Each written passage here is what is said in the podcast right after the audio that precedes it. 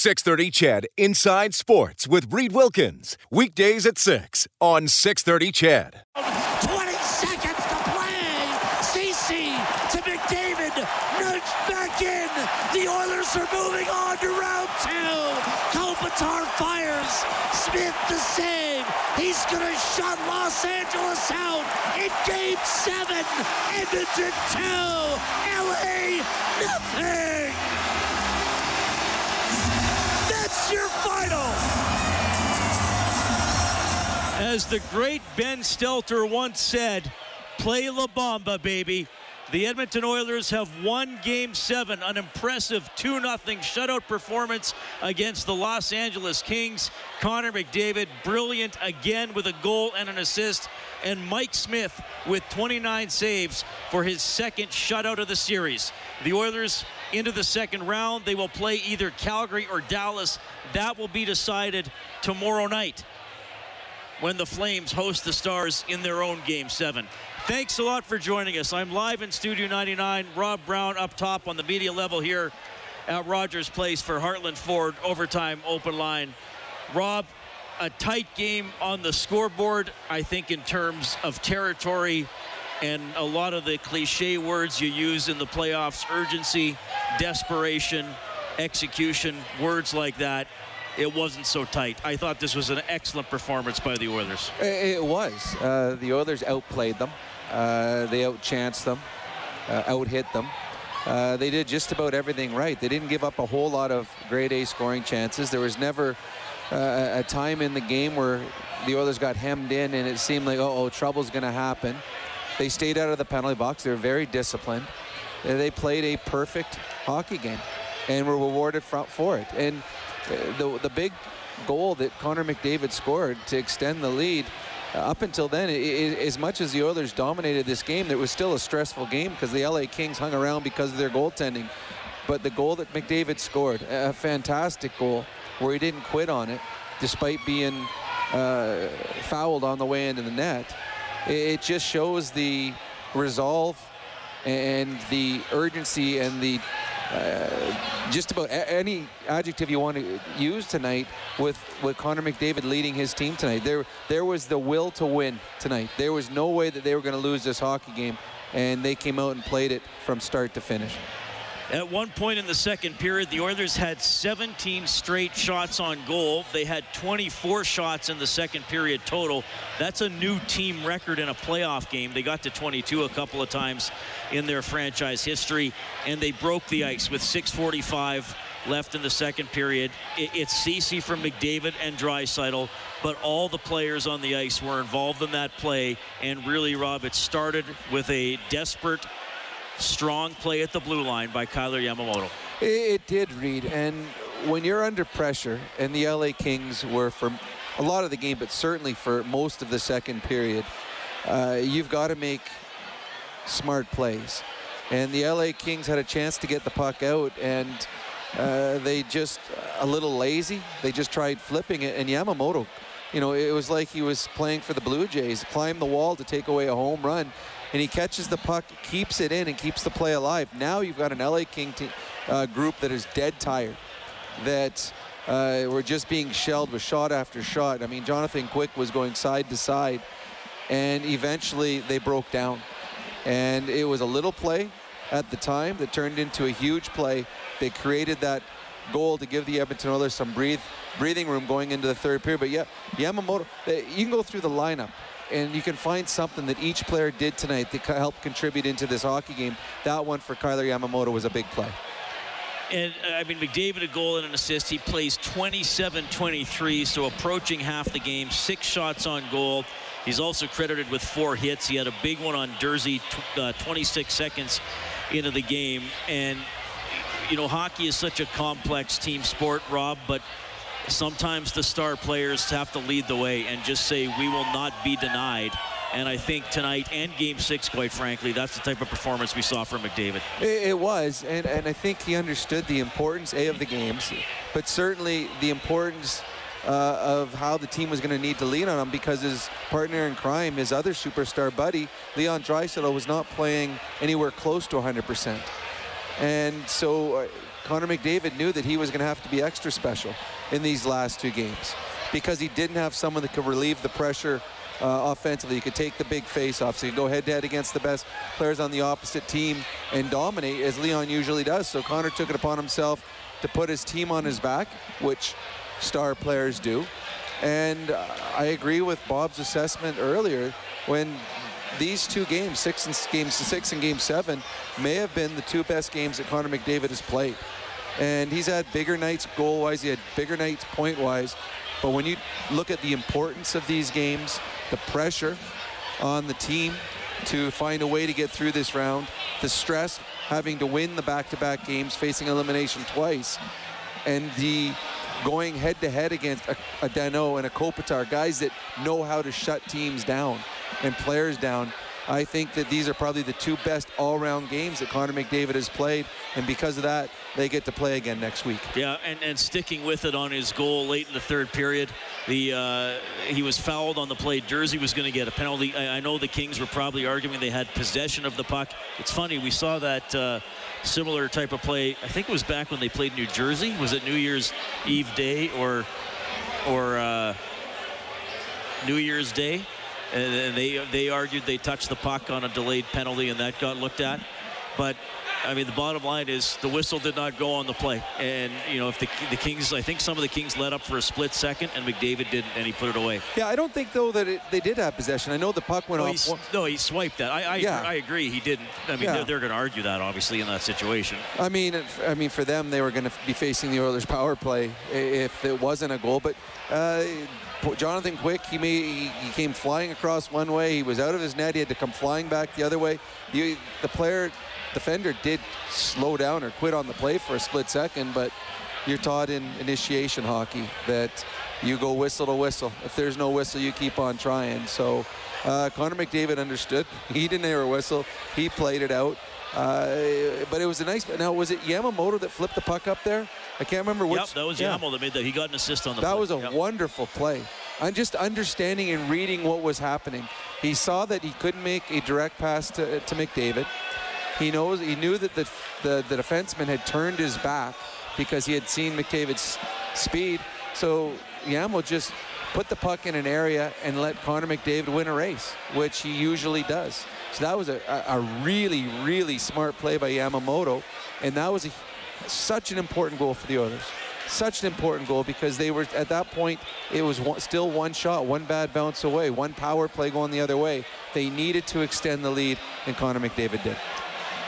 McDavid, the first star. Quick, the second star. Smith, the third star. We'll make Yamamoto the fourth star as he's heavily involved in both goals. The fourth star for Sentinel Storage, Shop Canadian, Store Canadian. Head to sentinel.ca. Rob, Jonathan Quick was fantastic. Credit to him for, for him how he credit to him for how he played tonight.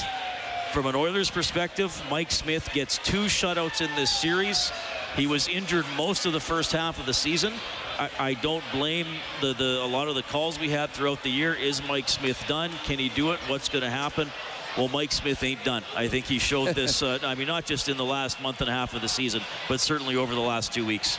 Well, uh, and Bob and I just talked about it before before I came on with you that uh, we, we had a lot of phone calls and a get rid of Smith, get rid of Koskinen, who's going to start. And at one point it was Koskinen. About know, a month before the playoffs started, if the playoffs started, it's going to be Koskinen. But we kept saying that the Oilers, if they want to go on a run, they need Smith.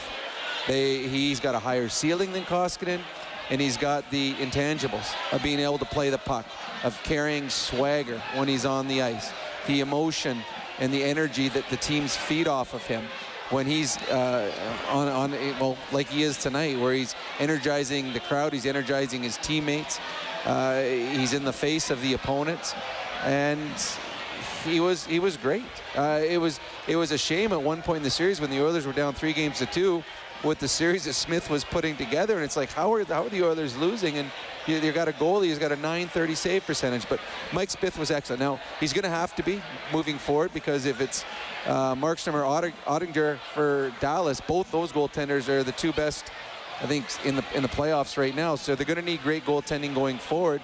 But I think there's a big sigh of relief in Edmonton with A, the way the team played, but certainly B, the way that Mike Smith has played through the seven games against uh, a very game LA King team.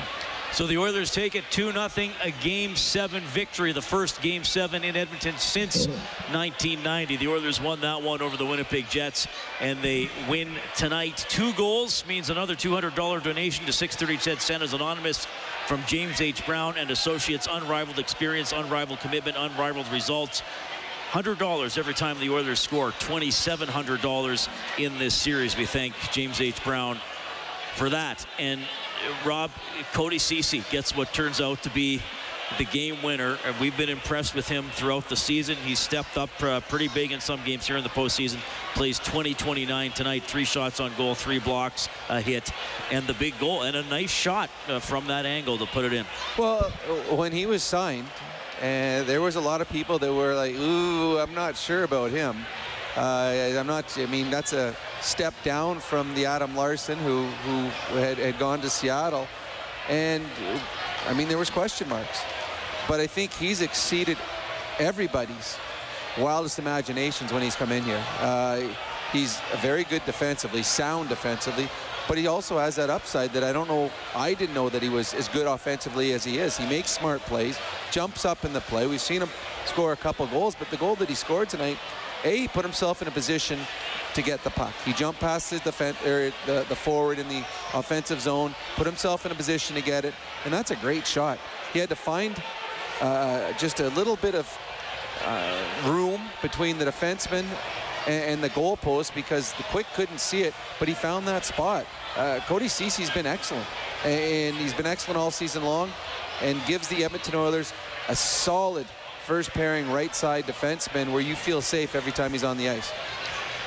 And Leon Draisaitl plays 22-38, Rob. I, quite frankly, I'm not sure how he did it. We're, we're going to hear post-game from Draisaitl as we move along tonight. We're, we'll, ne- we'll never know the extent of the injury while the playoffs are going on because nobody's going to talk about it or talk about it honestly if they do talk about it.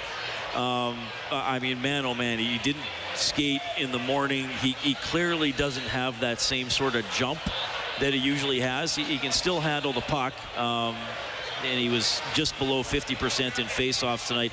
I, I, wonder how hurting he is. And, I mean, I know we're we're not there yet, but I, I seriously wonder if he plays game one, which is probably going to be Tuesday. Maybe we'll find out in the next couple days.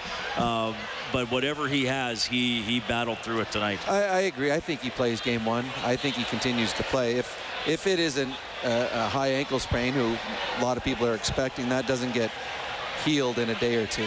That's something that you're going to be dealing with probably the, the remainder of the playoffs. Um, he doesn't have that step. Uh, very rarely did you see him uh, take off with the puck tonight. Most of the times he was skating, his neither foot came off the ice. He just kind of cruised around. But what sets him apart over the course of his career is his hockey IQ.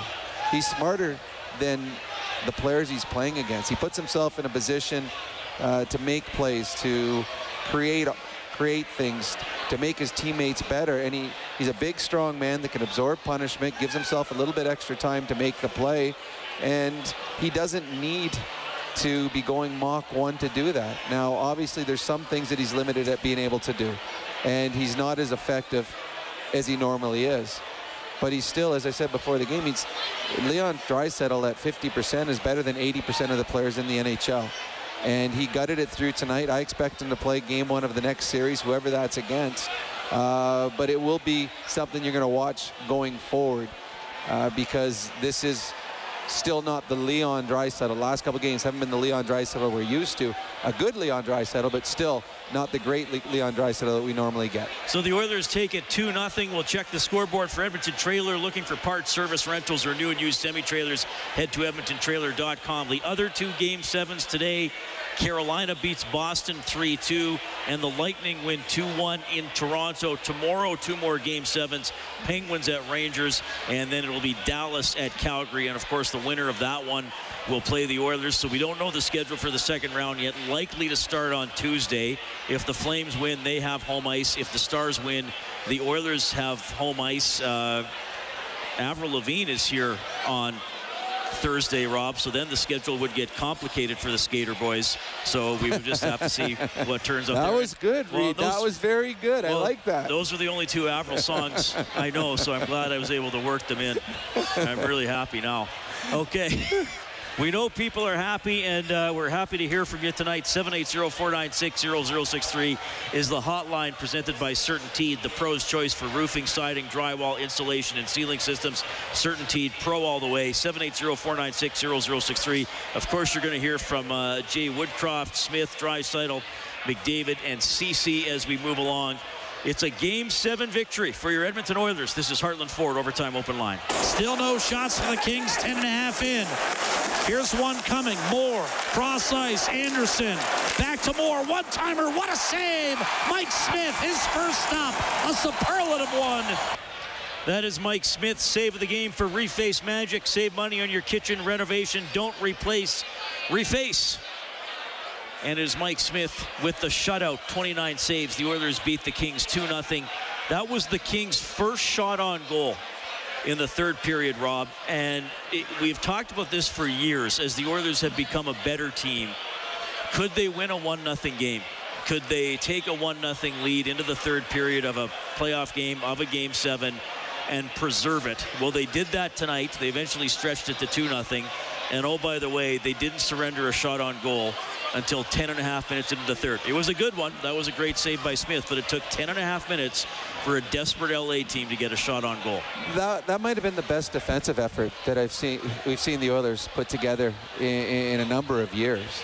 When you think about the importance of the game, uh, the the LA Kings falling behind, needing to pressure, needing to push, and, and they just weren't. The Oilers weren't giving up anything. They weren't giving up the blue line. They were they were never being hemmed in their own end, end zone. There was never a second or a third opportunity in front of Mike Smith. Uh, Mike Smith, I don't know how many times had clear views of shots coming from the point. There weren't any tips. There weren't these big screens. It was a, a really, really good sound defensive effort, and that's what also makes it uh, Mike Smith's game, where he wasn't tested often, but he would go long stretches, as you said, 17 shots in a row in the second period, halfway through the third before the first shot on net. That's tough for a goaltender, going that long a period without seeing the puck, and then all of a sudden being in a stressful situation where you can't make a mistake because a lot of the game was a one-goal game. For him to come up with a solid start uh, and and keeping himself completely focused and in the moment knowing that they might not get a shot for seven, eight minutes, but the shot they get might be a good one. And oh yeah, don't let it in because if you let it in, the game is tied. So Mike Smith wasn't tested nearly as much as Jonathan Quick, but he was excellent in this game tonight. And he just finished off uh, a, a wonderful seven-game series, which gives himself, his teammates, and certainly the city of Edmonton confidence going forward in the next round. We should also note, Rob, I think significant tonight, this was Dustin Brown's last game in the National Hockey League. You know what? He got better as the series went on, uh, Reed. I thought the last two games he was good. He was physical. He absolutely smoked Connor McDavid in, in the first period with a, with a huge hit. Um, I I was an LA Kings fan. My son, that was his favorite team when he was younger, so I used to watch them and cheer for them when they were winning Stanley Cups. I had a, an incredible amount of respect for, for Dustin Brown and the way he played. It was honest. He hit hard. He was physical, but it was an honest game. It wasn't cheap. And uh, it, it's it's a, normally when when a hockey player when we leave our last game, very rarely do we leave our last game with a victory. So for Dustin Brown, I'm sure it's sad in that dressing room, but uh, he's got a, a pretty good resume. The back of his hockey card looks pretty good. He's been a really good pro for a long, long time. Oilers win 2 0. Aaron wins a $50 River Cree Resort and Casino gift card. He took the under. I set it at three and a half for River Cree Resort and Casino. Excitement bet on it. Number of goals scored by the winning team in this game. So it is under at two. So Aaron gets the $50 River Cree Resort and Casino gift card. 780-496-0063. We have Justin standing by. Justin, thanks for calling. Go ahead. Hey, how's it going? I'm just so pumped. We got the win. Excited. Just like not even, you know, like it's been so long. We got an awesome team. It's looking good. But my kind of question would be the D-man, Duncan Keith. Like, he's the wise old guy we need now. He wasn't playing that well, but now in the room, in the games, I think that's going to be huge. What do you guys think? Well, they, they traded, or they, yeah, they traded for Duncan Keith because they wanted experience. They wanted a veteran savvy that they can lean on. This is the team that had bowed out in the playoffs back-to-back years before they were expected to. Uh, they wanted someone that's been there before. I was, I played in Pittsburgh, and the, we, when I was still there, they traded for Bryan Trottier. Uh, we had a great leader in Mario Lemieux, but they we hadn't won, and they traded for Bryan Trottier because he's a guy who's won before. He's at the end of his career, but he could bring leadership to a dressing room. He didn't become the leader, but he added a voice that had been there before, and it just certainly helped. And it helped push the, the Pittsburgh Penguins at that time to back-to-back Stanley Cups. So I think that's what they were doing with with Keith coming in here. They need someone. He doesn't have to be the leader, but it's just a voice that can, when it's when when he talks in a dressing room, yeah, people listen because he's won Stanley Cups. He's been the best player in the league. Everything that the Oilers are going to see through this playoff run, Duncan Keith has seen it before. So, uh, yeah, he uh, his play on the ice isn't the same as what it was, but certainly the leadership in the dressing room and the leadership on the ice, something that the Oilers have desperately needed the last couple of years. And that is our adjustment of the game for Pro Drain Text for peace of mind down the line. Well, this is a nice treat. We got Chris from Phoenix checking in tonight. Chris, I'm sure you're thrilled, man. Go ahead. Heck yeah, boys. Uh, just a few comments here. Uh, great to see uh, Tampa Bay come back and beat the Leafs. I love it. Growing up in southwestern Ontario, I hated the Leafs, so it's good. Uh, as for the Oilers, uh, can we put the any kind of talk on anybody other than Connor McDavid being the MVP, the Ted Lindsay, the Ted Lindsay winner? The guy put this team on his shoulders from the middle of, of Game Five all the way to, that, to, to, Game Seven. The way he has played this playoff has been amazing. He has taken the body. He is hitting people. He is fighting through hacks and whacks. And that hit that he took that should have been a penalty last game was just atrocious. And he is just fighting through it. He's not complaining. He's not pointing at the red. He's not. He is just working his tail off. And it's great to see. Bring on the stars, baby. Okay. Oh man, he's already given that That's serious. early prediction That's- right there. Early Yeah, I don't know- prediction. I don't know if I'm touching that one because No. that's going to be another good game tomorrow. It is. I'm looking forward to it. I personally, Reed, I, I want the Flames to win. I want to see a Battle of Alberta. I really do. I grew up in Edmonton. I watched the Battle of Alberta in playoff hockey. That was the best hockey that we could we could imagine. And I, I think this city, this province, and the country now will be so enthralled if those two teams go at it. Uh, the Dallas Stars, though, on the other hand, are a good hockey club that I think the Edmonton Oilers would also have problems with. Dallas is good with a great goaltender, big, strong, physical team, uh, a couple fantastic defensemen. Both, whoever the Edmonton Oilers play in the next round will be a very good hockey club that is also coming off a very hard-fought series. Yeah, Oilers win it 2 0 tonight in Game 7 over the Los Angeles Kings. Whenever the Oilers get to five or more in a game, we turn on the Japanese Village Goal Light on 630ched.com. That allows you to print up a coupon for a free appetizer at Japanese Village featuring Alberta's own Brant Lake Wagyu. Visit jvedmonton.ca. To the Hall of Fame room. Here's Jay Woodcroft. fact it sends you to either Calgary or Dallas in the big picture uh, going forward. Terry, I'm- I'll answer your question in one second. Before I get started, um, I just wanted to congratulate um, Dustin Brown on a heck of a career. He's a champion, played his last hockey game tonight, and. Um, you know, I was proud that I got to witness his last game. I'd also like to congratulate the Los Angeles Kings in their leadership under uh, Luc Robitaille, Rob Blake, Todd McLellan, uh, Trent Yawney, and their player leadership, including Kopitar, Anze Kopitar, Dustin Brown, Phillip Danault, and Jonathan Quick. Um, I thought that was a heck of a series, just an absolute uh, heck of a series, and it's a credit to uh, both teams for, for playing as hard as they did. Now, getting back to your question, as we move forward here, I think uh, for our team, um, that series pushed us in a certain way that that made us grow. And uh, we learned a lot about ourselves uh, over these last two weeks. Um, and the price that needs to be paid to have success at this time of year. I'm proud of our group and looking forward to, to moving on to round two, whoever that is against.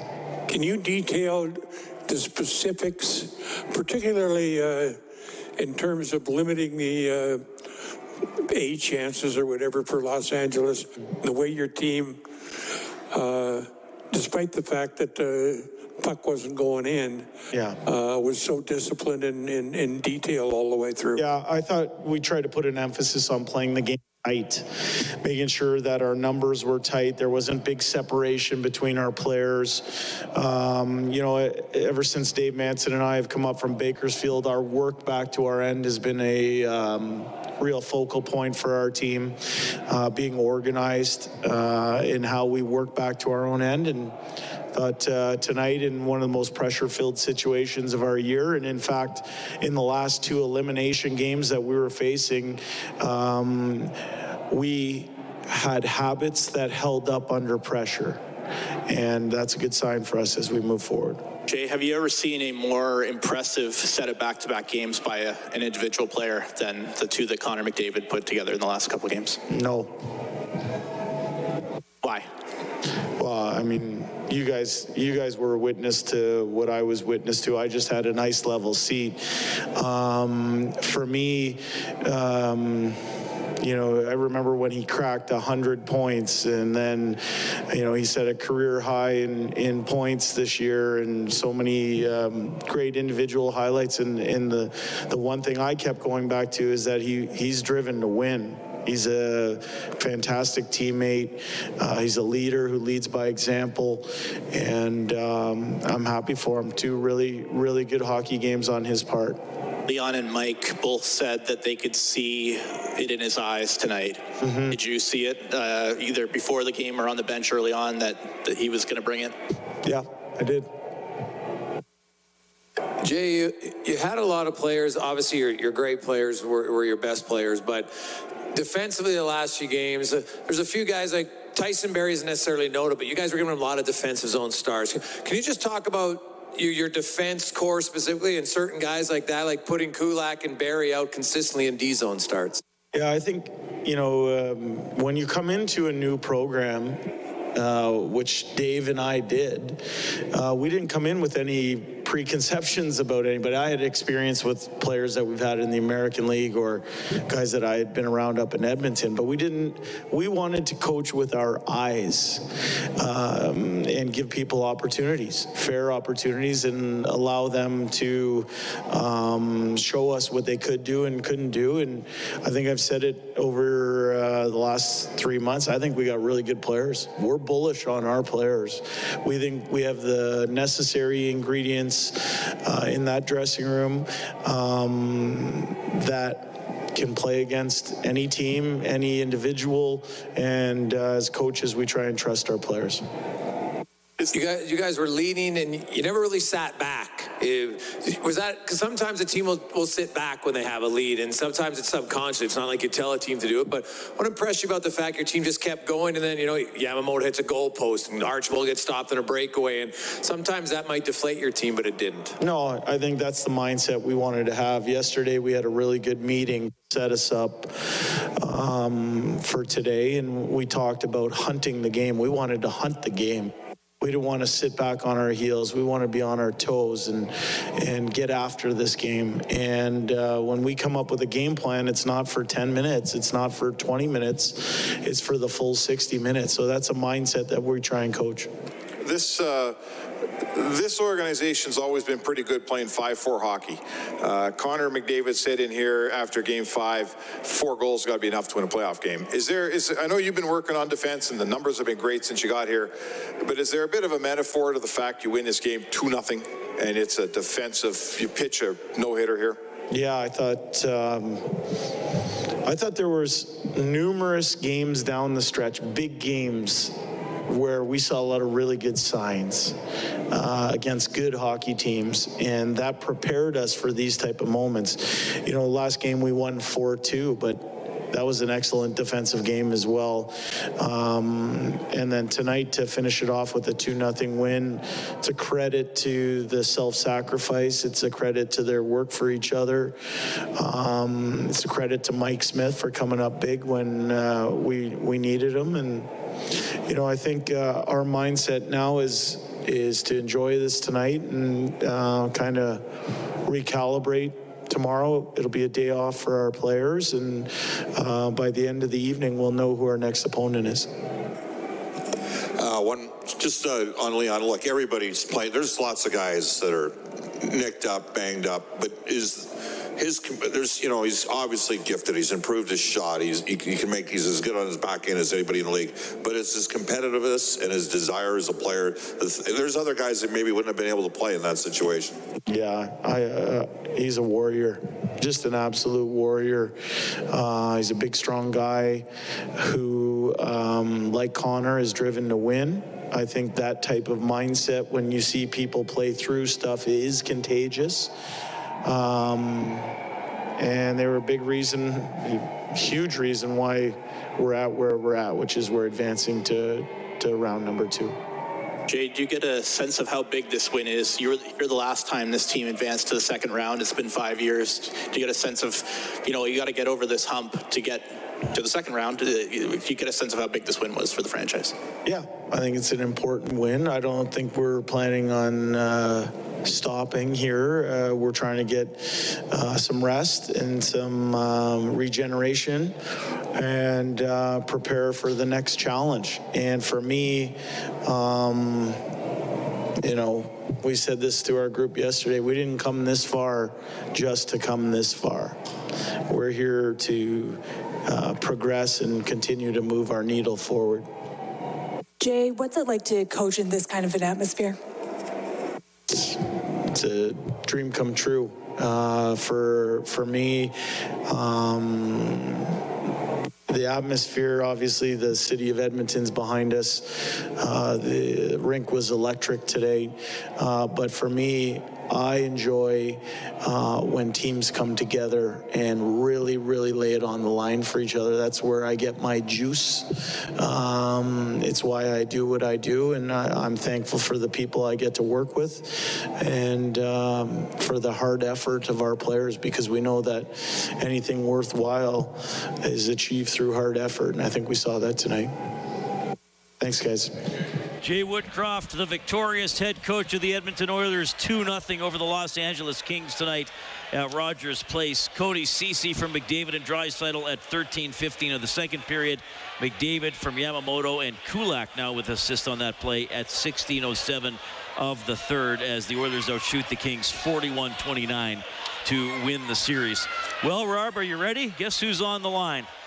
Oh, no, is it really? I bet you he's had a red wine or maybe a whiskey or maybe he's mixed them together. Uh, I don't know what uh, he's uh, mixed it all with, but JP has called in on the CertainTeed hotline. Hello, JP. Well, hello, Lee. Hello, Rob. How are you guys? Very good. I'll tell you right now, no missing tonight. Just, a, well, there's mixed sound because I can't be, I'm not John Wayne. I'm pouring three-quarter rye tonight with uh, Splash of Bob just for a little bit of color. I told you guys this in the past. But let's get down to brass tacks, shall we? I am so glad you guys allowed me to phone in after uh, the Woodcroft interview. This guy is sounding like Mark Hamill. He is a Jedi. I'm telling you, this guy has the right word. He become just down to brass tacks like I always call when I call you guys down down to brass tack. I never ramble. I never talk about video game. Nothing like. Nothing or like uh, playing. Uh, you know, uh, operation like last time. I can't believe I brought this up trying to pass. But tell you right now, you guys, this team is different. The adversary we face tonight, we won the game this team was forced to seven against a good team. Oh, we're gonna go right to the king, four straight. Get, get your get your head out of the gutter. This is a playoff. This is the playoff. It could go seven, six, five. The fact of the matter, they never got right out. Now I don't care if it's Rick Bowness with the hot cans from Dallas. Pardon me, I, I want the cans. I'm telling you right now. But you bring Sutter, you bring Rick Bowness, I don't care. We're rolling. Leon is a battler. I've hard on this guy. But you know what? Bring on anyone, and I want to see MacKinnon in the semifinal. I want him to roll. Keep going. First state, first state. Oh, ah, look at us. And we will battle. I'm on a run, you guys. Thank you so much for the call time. Woo, about win. Yeah. Right on. Well, JP's excited, Rob. I, I got to be honest with you, I couldn't pick up on all of that, but certainly we got down to brass tacks as JP often does. But I, I mean, we love JP. Um, but I, mean, he, I, I think he kind of said, "Bring it on, whoever." Let's hope, and he hopes it's McDavid and MacKinnon in, in, in the in the next round. And that's, I, I know we get asked, "Who would you sooner play? Who are they going to play?" You have to have a good enough team that you can play anybody in the playoffs or any style. And, and you have to rise to the occasion and, and solve problems along the way. I mean, after game five, it looked pretty bad. It looked pretty bad. So one hurdle cleared. The Oilers figured it out. Now who knows what the problems are going to be in the next round, but you, you have to embrace it and rise to the occasion. Well, and each round gets harder because the teams are better. Yeah. So the Edmonton Oilers beat an LA Kings team that uh, nobody had going very far, that was uh, handicapped offensively, that was missing its best defenseman, uh, and the, gave the Oilers everything they could handle. Uh, whoever they play, whether it's Dallas or Calgary, both those teams are going to be quite a bit better than the LA Kings, and the Oilers are going to have to find a way to get better themselves. Uh, but that's what's fun about this. This is the ride. I, I don't know if there's been a Stanley Cup champion that it didn't at some point didn't face some adversity. I remember years ago, I think it was Pittsburgh played against Nashville in the finals, and Don Cherry calling out the Penguins, saying their game was an embarrassment, and they were in the Stanley Cup finals. And I'm like, so teams have ups and downs over the course of the season. They also have ups and downs over course of a playoff season. Because Yeah. you got to remember, it's two months long. The playoff season, you're not going to have your best game every night, but you got to find ways to win. And all you have to do each, you don't have to win seven straight. You just have to win four out of the seven, just one more than the other team, and that allows you to move on to the next round. Oilers take it 2 nothing. They are moving on. We have time for your calls, of course, 780-496-0063. You'll hear from Cody Ceci and Connor McDavid. This is Heartland Ford Overtime Open Line. Here's Nurse. McDavid fumbled it away. Mikey Anderson will lay it off the glass. A leaping Yamamoto knocked it down. Here's McDavid, left circle, dropping it off. One timer, in that was driven wide by Draisaitl. Rebound Yamamoto. Tried to curl it in front, did so. Draisaitl tried to make the extra pass, went off a skate. Ceci to Connor McDavid, peering inside. Dishing, Ceci shoots and scores! 1 0 Edmonton in game seven. This crowd explodes! Game winner, series winner, Cody Ceci in the second period. The final, Edmonton 2, Los Angeles nothing. The Oilers advance to the second round. Reid Wilkins, Rob Brown joining you. Oilers hockey presented by Friesen Brothers. I'm in Studio 99. Rob's upstairs. Rob, this is uh, a very joyous occasion here in Studio 99. It's starting to thin out, I think, just a little bit, but it was absolutely packed after the game. A lot of smiles, a lot of hugs, a lot of high fives. Uh, th- I mean, this is great. I, I mean, you and I, uh, and you've been doing this after games even longer than I have. There, there are so many uh, painful seasons and seasons of frustration, and where the playoffs were pretty much out of the question even by mid-November. So. Um, you know, this this is great to see the fans care so much. There's still a long way to go to the ultimate prize, but I, I, like I'm genuinely happy for for the fans. They're so loyal. They're so passionate. There was a lot of frustration in those years, and maybe there still will be this spring. Um, but they always believed and they always cared, and I'm just really happy to be in this environment tonight. Well, i when we retired back here after I was done playing hockey, the one thing that I found is that the mood of the city is always dependent on how the Oilers did the night before. If the Oilers win, well, the next day everyone's in a good mood at work, kids are having fun at school. Uh, you know, you go outside, you can greet people, everyone's in a good mood. And if the Oilers lose, well, it's just a, it was just a sour feeling around the entire city, more so when it gets to playoff time. Um, I I was around during the 2006 run, and they seemed to play every second night for the entire playoff series because they kept going almost to the limit in every series, and it was just it was almost like it was Mardi Gras in Edmonton for two months. It was just every second night was a party. And that's what the Edmonton people are looking for right now. The weather's getting nice outside. Their team is playing well. There's hope eh, because of the team they have. And you just don't want this thing to, to end. We've seen it end the playoff run too early the last number of years.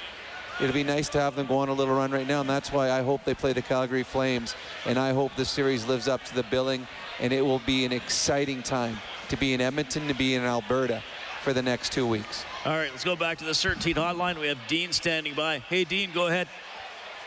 Yeah, um, I just want to, just before I go on, I just want to say uh, you can see what what the guys see in Jay Woodcroft with uh, he congratulates the Los Angeles Kings and the management and players and whatnot. But what I really uh, phoned about was I'm trying to rack my brain on who else in the history of the NHL could have scored that second goal. Okay, could have been uh, Mike Modano, Mario, Mark Messier, uh, Bobby Orr, Lafleur. You know, you- Wendel Clark. I don't know, but even Johnny Gaudreau. I don't know, know if he could do it. But that's all I really wanted to say. I don't know. If, I don't mean to put you on the spot or anything. that's a great that's a great way to put it. I, I think your question Yeah. is is the point in itself that uh, if there were other people who could score it, it would be a very short list.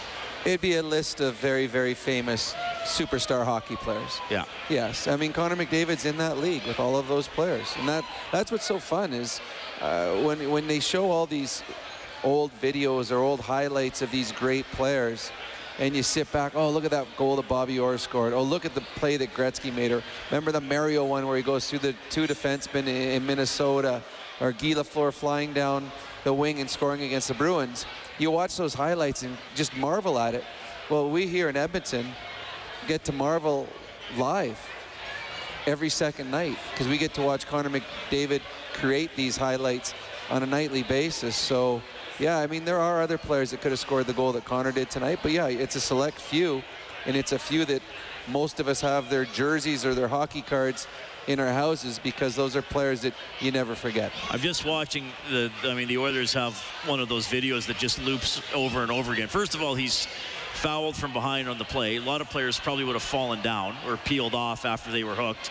Then he keeps the puck alive. Then he tries a wraparound. Then he has to step around an Los Angeles back checker, and then he has to get the puck back, and then he has to shoot before Quick is able to, to stand. I mean, I guess Quick was kind of down and out, but you still got to hit the top half of the net.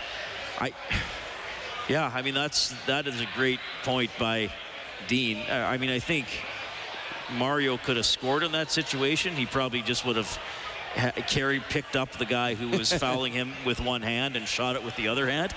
he, he might have, yes. he would have had the guy draped all over him. But I mean, we do drills i- i- in hockey as young kids, and pros do too, where you have a puck and you just keep going until you score. And that's what you, Connor McDavid did right there. He just continued to go until he scored. So uh, it was it was a great goal. The, the thing that made it so special was the time of the game and the importance of the goal. That's what set it apart from from just your everyday Connor McDavid special moment.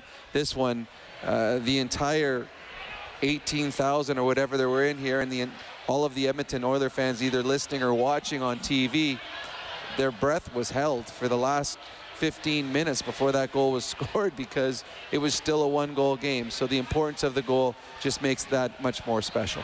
couple guys just uh, so many like people are yelling at me across the bar asking where you are, and I got a point up up top. Up up high. Yeah.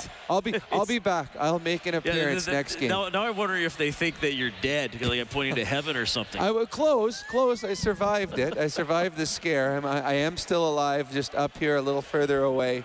But I will be back in Studio 99 uh, whenever the Edmonton Whenever. Oilers play their next home in game. probably either three days or six or seven days, I would guess. Okay, Sir Robert is on the line as well. Oilers win 2 0. Uh, hey guys, how you doing? Good. Well, I gotta, I gotta tell you, after that, I mean, I've, I mean, seven games, I mean, so I mean, I mean, somebody, somebody. I mean, I mean, I got to be honest. My pick was, uh, uh, I mean, the Oilers in five, which was uh, clearly, clearly, I was, uh, I was not giving LA much credit, if any at all. But uh, I mean, LA played a played a heck of a series, and you know, and I, you know, and I'm you know, and uh, Dustin Brown, props to him. I mean, uh, you know, on a on a heck of a career. Tough way for him to go out, but uh, no, but no, but I mean, on the game, I mean, McDavid doing doing what McDavid does. I don't know, don't know if there's anybody else. I mean, like I don't know, uh, I don't know that there's anybody else in the league. Maybe a couple guys. Definitely not on the Oilers that could have done that. Well, I guess maybe Draisaitl, but Smith. I mean, what can you say? I mean, I mean, because uh, I mean, like I know, I know for a fact that points, points during the year, I was one of them calling in and criticizing him. Well, you know, Smith might be done, or you know, Smith is too injury prone. So, you know what? And we're we're moving on. I'm I'm hoping for Calgary because obviously it would be the be the first time uh, uh, uh, would be the first time that I've seen that in my I guess shorter lifetime, if you want to call it that.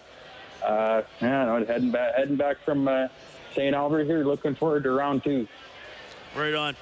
Well, it, if it, as we talked about, if, if it is Calgary, I mean, if you're under, so it was 31 years ago. So if you're under 35, you, you you weren't born or probably don't really remember it or didn't really grasp what was happening. So, yeah, I mean, that's almost half the population, I guess, maybe. I mean, really, if you're under 40, maybe you didn't really grasp what was the, the, true magnitude of that series in 1991. So it would be special. The bottom line for Oil Country is, though, your team is through and you'll take whoever you play. Tell you what, uh, we're going to take more of your calls, 780-496-0063. We still have post-game reaction from some of the players coming up. Oilers win 2-0 in Game 7. This is Heartland Ford Overtime Open Line. Oilers trying to nurse this one home. Draisaitl on another tie-up. The puck squirts free, and Yamamoto will carry it out. Tried to chip it for McDavid. He's got it to the net. A backhander slid wide. McDavid backhand wrap around. Score!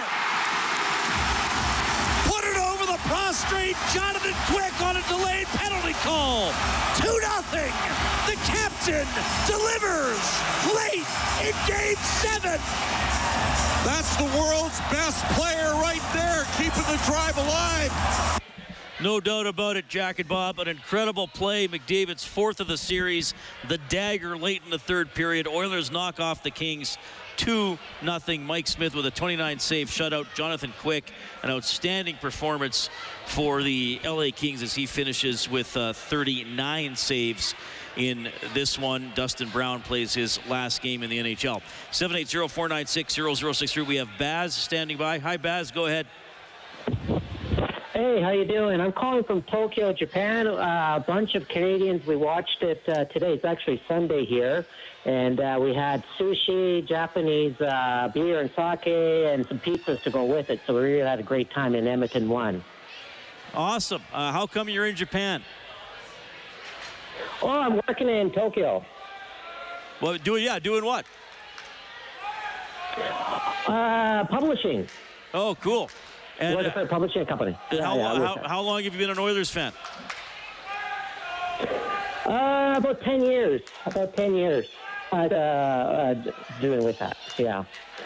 Um, I just want to. We watched the game. It was absolutely raucous, but very nervous because uh, had so many chances but couldn't get that insurance goal.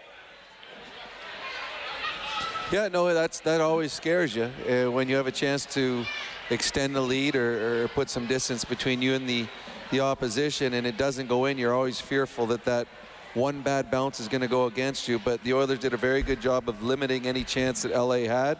And when they finally got that opportunity on the stick of Connor McDavid, he made absolutely sure that they extended the lead and gave them that cushion they needed.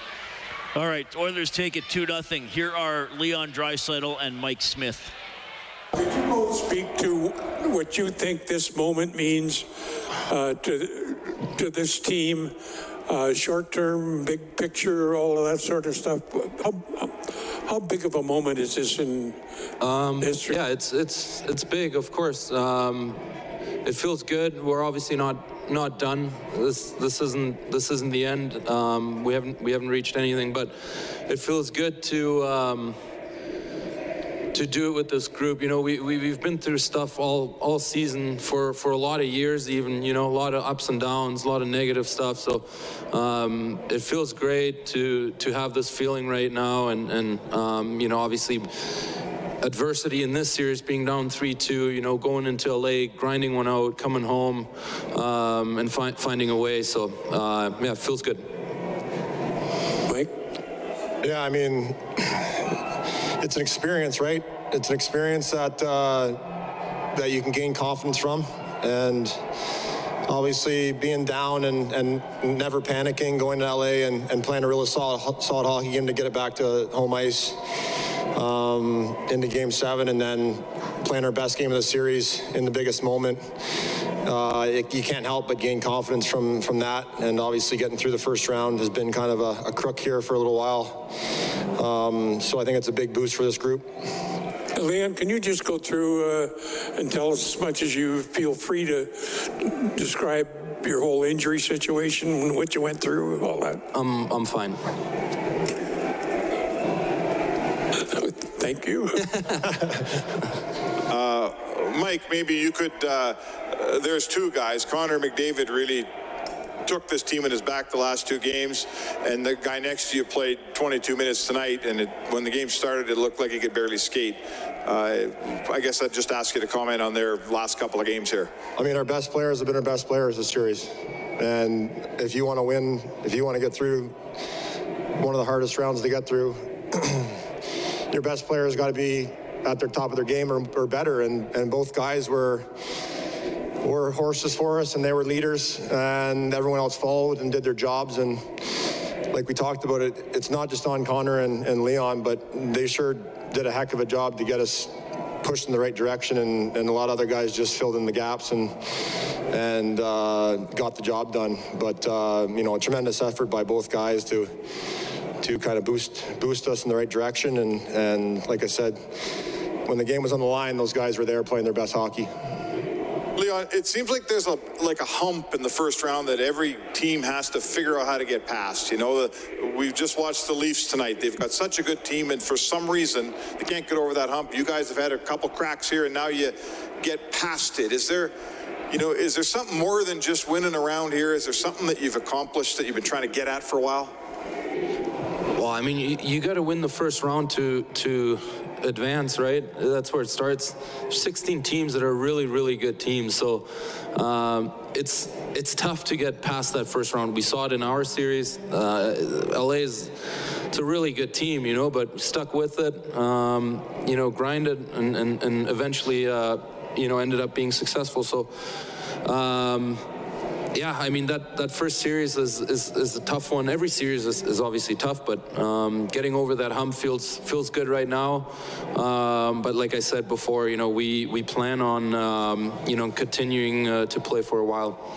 Leon, can you uh, you've been with Connor every step of the way here? Can you just give me your impressions on what you saw from him these last two games specifically, just in his overall play?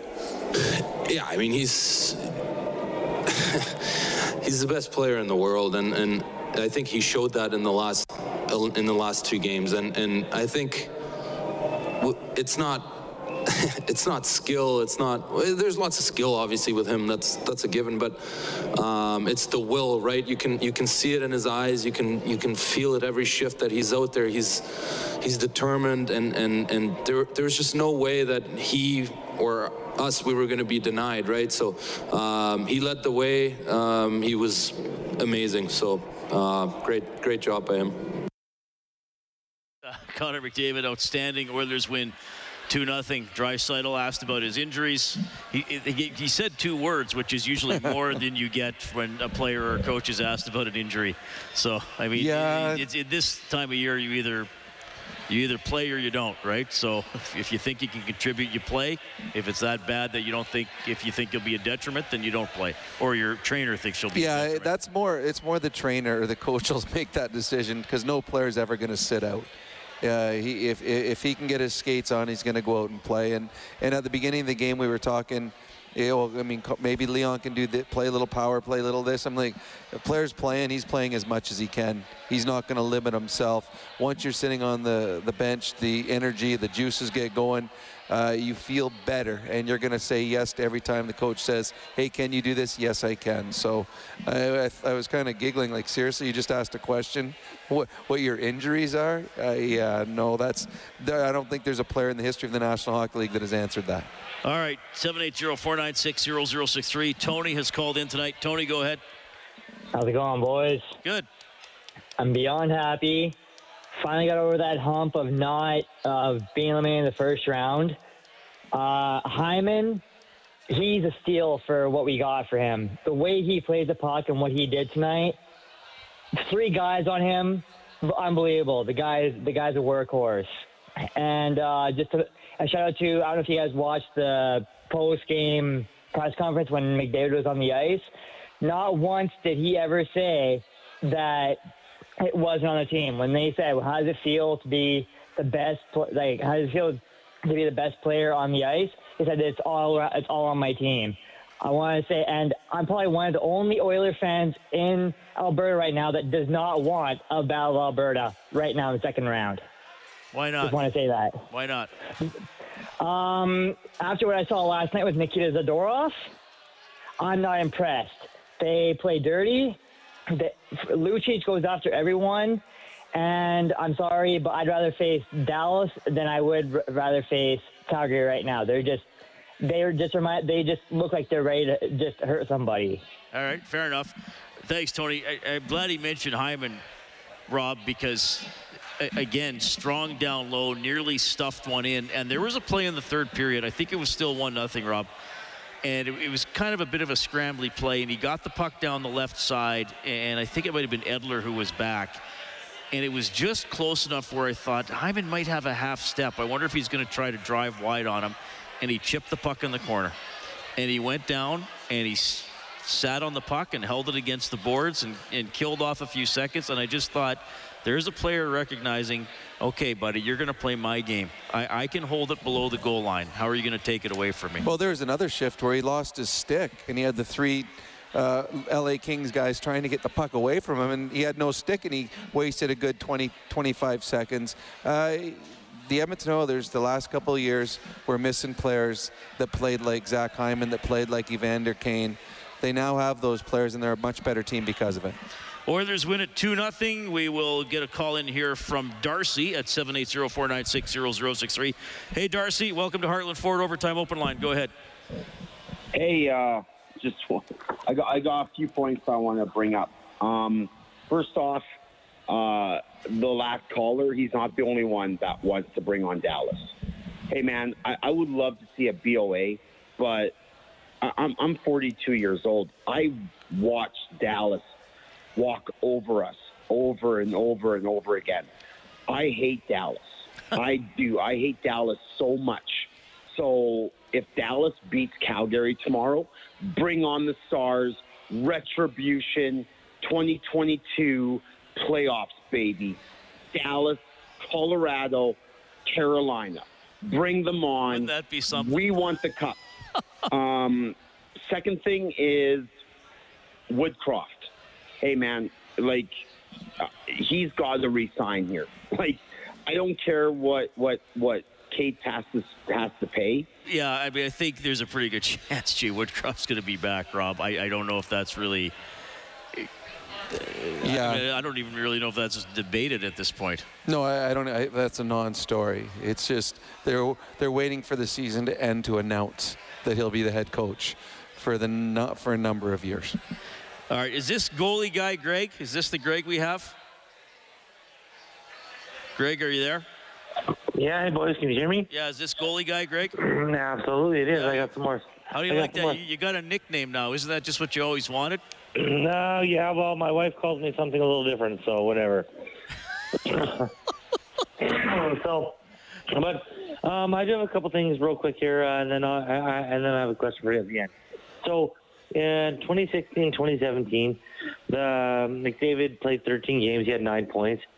2019, 2020, four games, nine points. 2020, 2021, four games, four points. and this year he's got uh, what uh, seven games and 14 points. So he's trending up there, and and it's getting good. But um, so great, aw- aw- awesome. But I do agree with the other caller that like, man, growing up when I was younger, it was always Dallas or or Detroit or Colorado in the playoffs.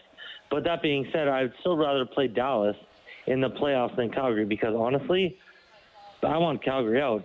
I'm glad Toronto lost tonight. I, I, I don't want to see a battle of Alberta because you know what? Yeah, it'd be easier to swallow this year because Calgary would be the favorite going into the, the to, into the series. But who cares? It doesn't matter. Get Calgary out, get Toronto out, and let the Oilers be the only can, Canadian team left in there. Good to go, right? So I'm the I'm the opposite. I want as many Canadian teams as possible. Makes more exciting hockey, more exciting nights. I want the Edmonton Oilers to win it all, but I'd I'd prefer to have every Canadian team in the playoffs going as long as they can. I, I, I did enjoy the the uh, who was the previous caller Darcy the the retribution tour.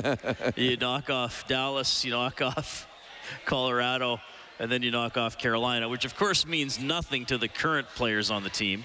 Uh, but for the fans, that, that's the thing. A lot of these old rivalries and and uh, the lingering hatred is is more the fans than the players. I mean, Connor McDavid, as we know, was born in 1997, so do the math for playing Dallas and Calgary in the playoffs or remembering the Gretzky trade or things or things like that. But I understand it, it might be uh, a little bit like that for for the fans who might have some lingering animosity.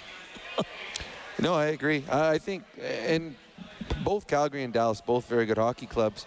Uh, Cal- Calgary has probably a little more offensive flair and has a fantastic goaltender, but the Dallas Stars, they've got other problems that could bring to the Edmonton Oilers. They're a big, physical, defensive, defensive type team that can try to beat you one nothing every night. So uh, either team the Oilers play is going to be very good, and it'll probably be another long series, and hopefully the Oilers will find a way to prevail. Okay, let's go back down to the Hall of Fame room. They both scored tonight, Connor McDavid and Cody Ceci. What would you, uh, how would you describe this, uh, rate this in all the moments of your career so far? How would you uh, define what you think it means going forward, and what does it say about this team?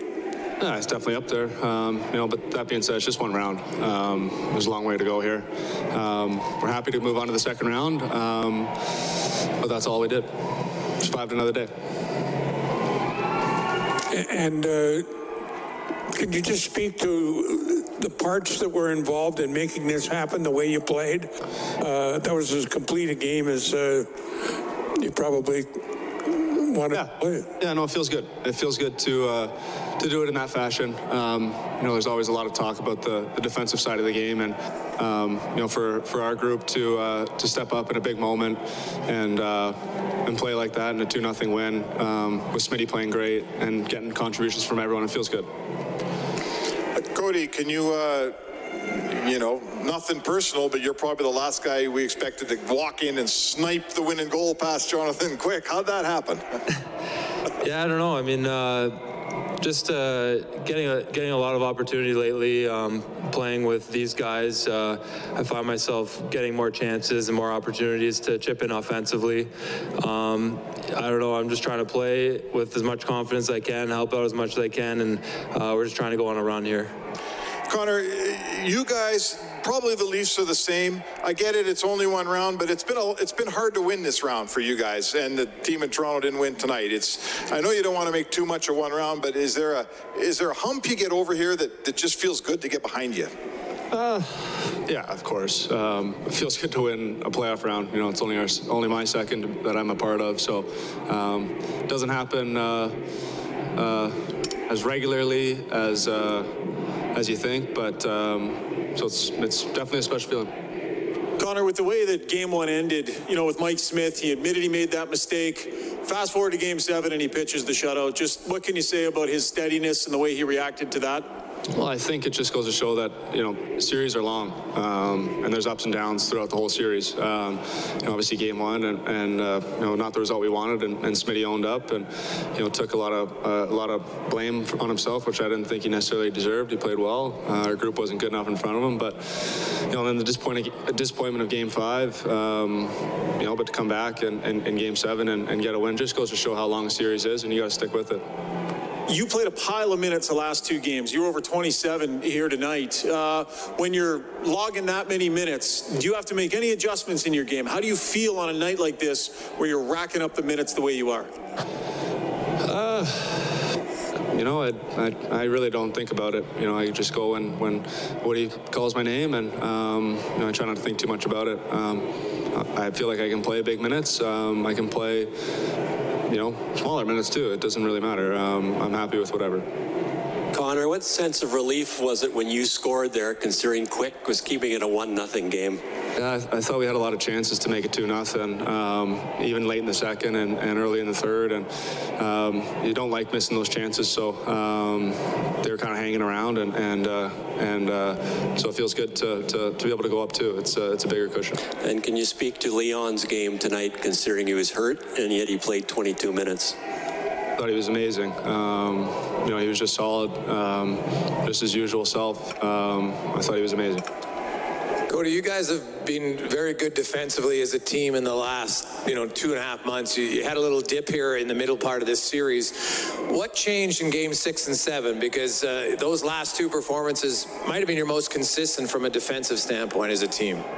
Um, I think it had a lot to do with work and uh, dedication to what we've been doing down the stretch. Um, just uh, trying to stay up on them as much as possible, hard track, get them to turn it over, and uh, spend as little time as we could in, in our zone. I thought we uh, we really bought in the last couple of games, played desperate, and uh, showed that we can be a tough team to beat.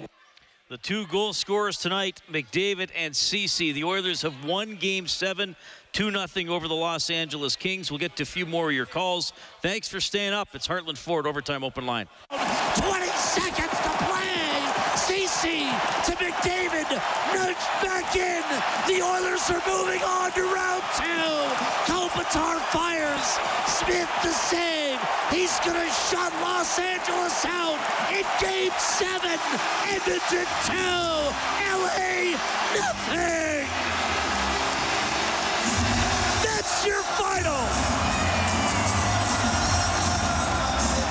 Michaels with the call of the end of the game. An exuberant Rogers place tonight. The fans were rocking from start to finish, as I'm sure you were wherever you watched or listened to this one. The Oilers take it 2 nothing. I was just looking over the ice time for the defenseman, Rob.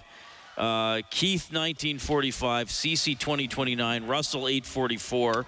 Barrie 1510, Nurse 2034, Kulak 1337, and uh, Bouchard 1941. So, I mean, I think that the three players who we expected would be a little lower um, were those players, though everybody had to log some tough minutes along the way and, and pretty even distribution with the top four. Uh, yeah, and I think you could say every one of them did their job to to perfection. They, whatever was asked from them, they did it. The Oilers never seemed to get themselves into trouble. And the one thing that we didn't see over the last couple games was the big mistake. The Oilers took that right out of their game plan, and defensively, we're, we're solid. So I think that bodes well going forward, whatever Jay Woodcroft decides 12 and 6 or 11 and 7. All right, we'll get in a few more guys on the CertainTeed Hotline. We have Brian standing by. Brian, go ahead. Good morning, gentlemen. Morning. Uh, so, uh, first of all, I've got good news. I'm not going to complain about the officiating today. Um, I've got to say, you know what? I've been lucky enough to be able to live to watch Orr, Hall, Howe, uh, Gretzky, Lemieux, great goal scorers, Rob Brown, and now I get to watch McDavid. You know, it's just it's absolutely fantastic, and uh, you know, he's he's really proving, uh, at least to me, what a great leader he truly, truly is. Uh, the last thing I'd like to say is I'd just like to send a congratulations out to uh, Brett Kulak. on his uh, new arrival, his and his wife, and I'm sure yeah, Saturday was going to be one of the biggest days of his uh, his life. Yeah, well said for sure. And Kulak uh, played pretty well again. I thought. I can tell you that single game tickets for round two go on sale at 1 p.m. So later today, 1 p.m. Sunday, EdmontonOilers.com. Tickets go on sale. You're encouraged to log on immediately at 1 because the supply will be limited. And then you can also sign up for last minute ticket alerts on EdmontonOilers.com to get an email notification when any holds are released for sale. So 1 o'clock this afternoon, tickets for round two go on sale. David has given us a call as well. David, go ahead. Um, I just a couple things I wanted to ask you. Uh, Bryce, I noticed that uh, he was really avoiding the boards, obviously trying to not take a big hit, and uh, on the on, or on uh, power play, sorry, they had him up in the full rather than in his one-timer spot. But do you think that's something they talk about? You know, hey, he's got an injury. This is his injury. Um, and and we want uh, you know you to do this. Pucks to the boards as well. Or some other players were farther away, but they were going after the puck, and he was kind of like waiting. So that's something that the coaching staff would have talked about. Well, yeah, the players are aware when someone's hurting, and with with Leon, it's obviously something to do with his leg or his ankle, so he's not going to have that step. Um, and they just they just kind of as, as a team, as a line, they say, okay, here's what I can or cannot do. Uh, it's when a guy's a wrist injury. I'm not going to take faceoffs tonight. You got to jump in there. Guy's got a shoulder injury. Okay, physically, I'm not going to be able to throw the body like I used to, so I'm going to be a little bit more tentative. Uh, with Leon Draisaitl, for him, it just he didn't have the step.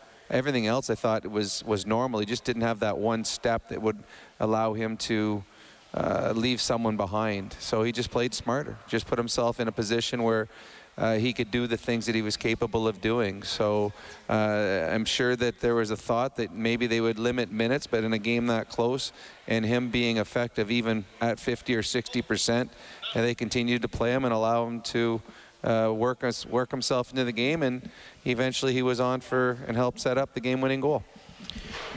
All right, Jeff is on the line as well. Jeff, go ahead.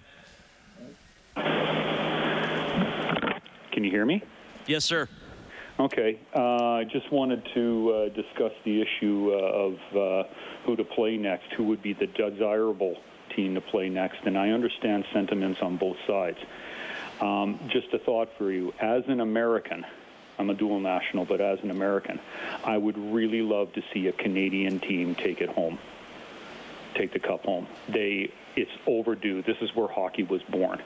Now, that being said, my major concern for the Oilers is who will they can they defeat and come out the least beat up? Well, I, I, think they can so beat both. Te- I think they can beat both teams. I think both teams present different set of problems. I think Calgary's a better forward-checking team that's got a uh, higher offensive upside with the the Gaudreau line, uh-huh. and they've got a better goaltender. Although Oettinger's played very, very well with Dallas. Dallas is a much more physical team that's got some world-class defensemen, uh, especially Heiskanen, and they, they're a team that'll play every game 2-1. So uh, the Oilers are capable of beating both teams, but both teams, Dallas and, and Calgary, are capable of beating the Oilers. I think whoever they play is going to be a long series. I just personally want it to be the Calgary Flames I think the excitement level will go through the roof. It's it is an interesting uh, debate. It's it's a fun debate now that the Oilers have moved on. I mean, I, I would say Calgary has the better goaltender, but Oettinger's on fire. Yep, now, absolutely. Can, now, if they advance, can he continue sustain that? I mean, greatness happens. Uh, I mean, not that it's easy to do it over a two-week stretch, but okay, two weeks is one thing. Then another series is another thing, and another series. I mean, the, that high, the, the the top guys for Dallas have been excellent. I mean, Robertson and Hintz, and I mean Pavelski just to me, Rob continues to be one of the smartest players and very skilled in in the National Hockey League. So, I mean, I think I, I don't know. Calgary's got a really physical defense. They can play a little bit nasty. Um, you mentioned Heiskanen. He's you know, up, up there with the best skating defenseman in the National Hockey League. Either matchup is tough. Um, I think I don't know. I think the, the, the Dallas Stars have defensemen that match up better against the Oilers because you have a Heiskanen who can play and skate with Connor. You got a Klingberg who's a big, fast skating defenseman as well. Uh, the Calgary Flames have, I mean, the Gaudreau line. I've watched the games, and Gaudreau doesn't have the points, but he's creating. And eventually, you, you worry if Gaudreau continues to make those plays that someone's going to start capitalizing on their chances. Uh, Markstrom, uh, to me, is the better goalie uh, although they've been pretty even in this series. But as you said, Markstrom's done it over a, longer period. Uh, this kid in Dallas is just a, a, flash in the pan. Can he do it two series, three series? No, no one knows. But you certainly know that Markstrom has got the pedigree to be a, a game stealer each and every time he steps in. Uh, both both teams have their pluses, both teams have their minuses, and I think that either team uh, would would suit a, a long, close series against the Edmonton Oilers. Studio 99, Rob, there are four people left, three employees and me. What Does that mean it's time to say goodbye? We will sneak in three more calls. I will ask people to be to the point, starting with Newman. Hello, Newman. Hi. Um, um, good evening. Uh, um, I am a new immigrant. I never heard of hockey before in my life.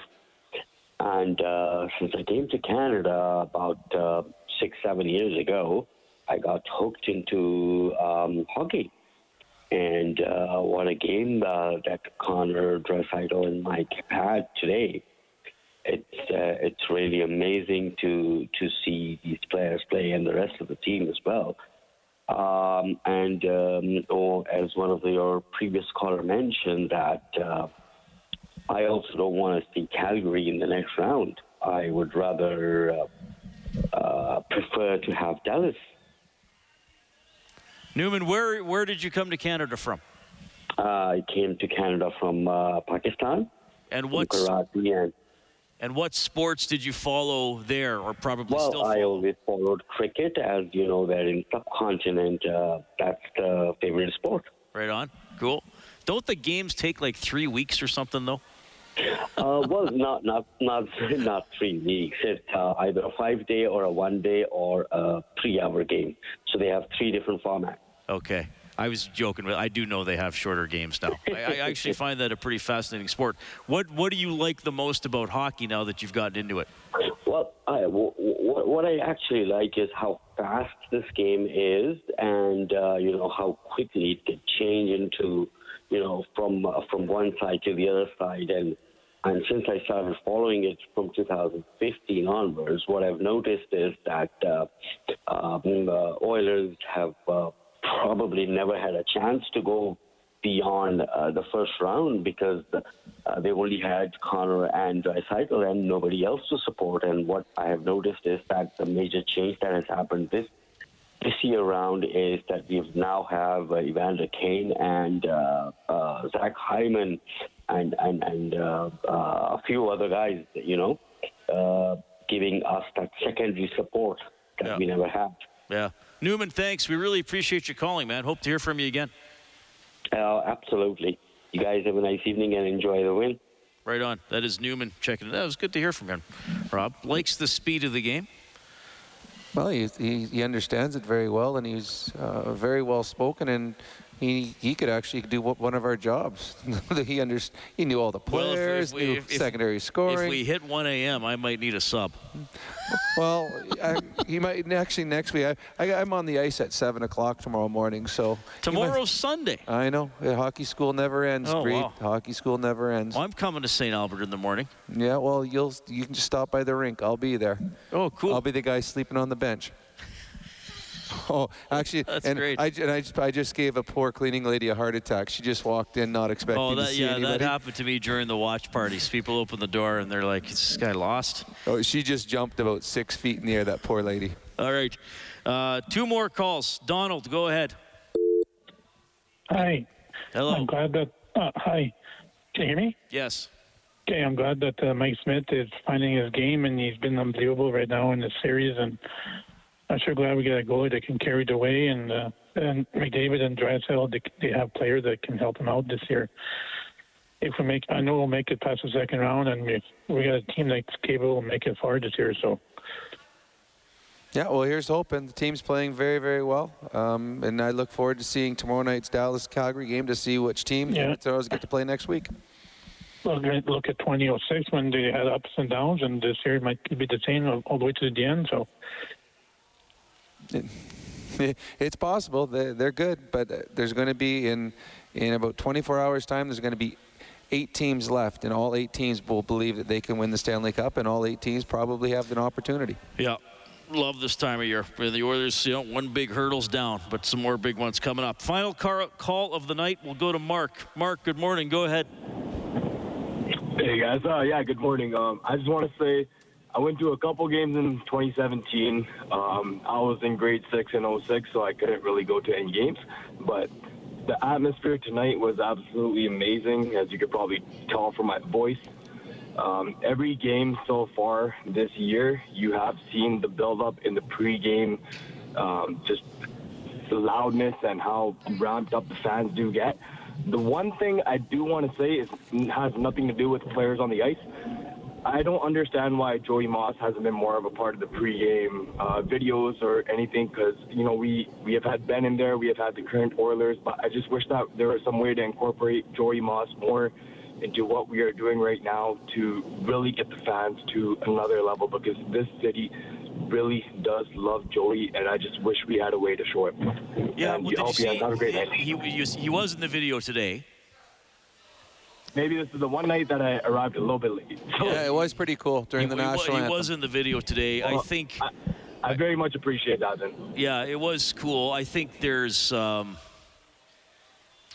maybe a fine line between honoring somebody and, ex- and exploiting it a little bit, Rob. I don't know. Yeah. I mean, I think you gotta, thought- you got to do it tastefully, which Uh, it was today. Yeah, it was. I, I, I can honestly say it brought a big smile to my face as I watched the end of the national anthem, and then he was up there singing on the big jumbotron. I thought that was really, really cool, and uh, it, I just, I just smiled watching and say, oh, hey, that, you know what? I, I miss Joey. Yeah, I think that was a, a nice way to, to pull it out and, and include a, uh, an Oilers legend for sure. Well, the Oilers win it tonight 2 0 over the Los Angeles Kings. You can get more articles, more audio on the Oilers page on 630ched.com. Our next game broadcast is TBA, but we'll have it for you right here on 630 CHED against either the Dallas Stars or the Calgary Flames. Big thanks to Troy Bowler our game day engineer here at Rogers Place and at Studio 99, and also to Angie Quinnell doing a great job as our studio producer back at the 630 CHED Broadcasting Compound. On behalf of Rob Brown, I'm Reid Wilkins. Thanks for listening to Heartland Ford Overtime Open Line. Off to round two. Have a good night. 630 CHED Inside Sports with Reid Wilkins. Weekdays at 6 on 630 CHED.